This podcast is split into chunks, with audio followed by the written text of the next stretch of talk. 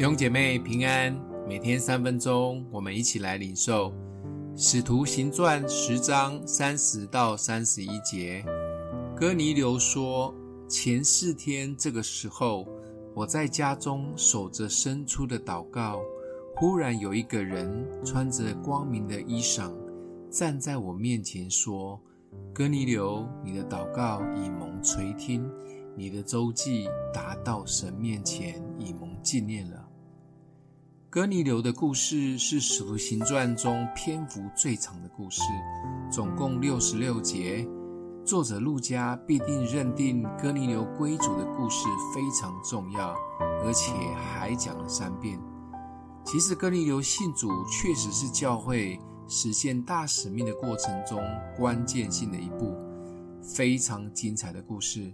我们可以看见圣灵如何轮流的在哥尼流及彼得的身上动工，引导彼得突破根深蒂固的传统犹太思维，及敬畏神的外邦人哥尼流如何蒙神的回应及悦纳，也是福音开始向外邦人广传启动的印记。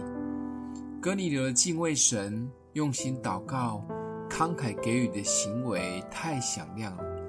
即便他是后来才改信犹太教的外邦罗马军官，但神依然喜悦他的祷告，如同启示录中记载众圣徒的祈祷，曾在香炉中，升到主的面前，应该量也是够大了。他虽然为外邦的军官，被犹太人轻视，但却常常周济身边有需要的犹太人民，用实际的行动实践爱。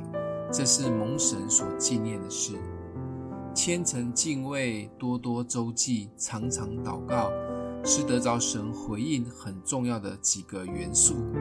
不仅在内室里面对神使的态度，在外也是不断的能给出自己所有的。这当然不是一两天的事，而是哥尼流一段长时间的作为。天使来告诉哥尼流，你的祷告和周记。达到神面前蒙纪念了，所以我们不要灰心，继续在这三件事上操练。或许有一天，当我们祷告时，我们也要领受如同哥尼流的祝福。神要跟你说，你的祷告和周记已经达到面前蒙他纪念了，好不好？量再冲大一点，相信要直达到宝座前。当然，量是由神决定的。想一想，我们有常常渴望神回应我们的祷告吗？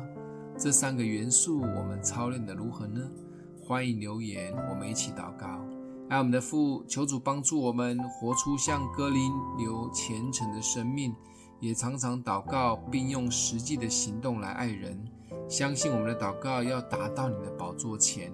奉耶稣基督的名，祝福你哦。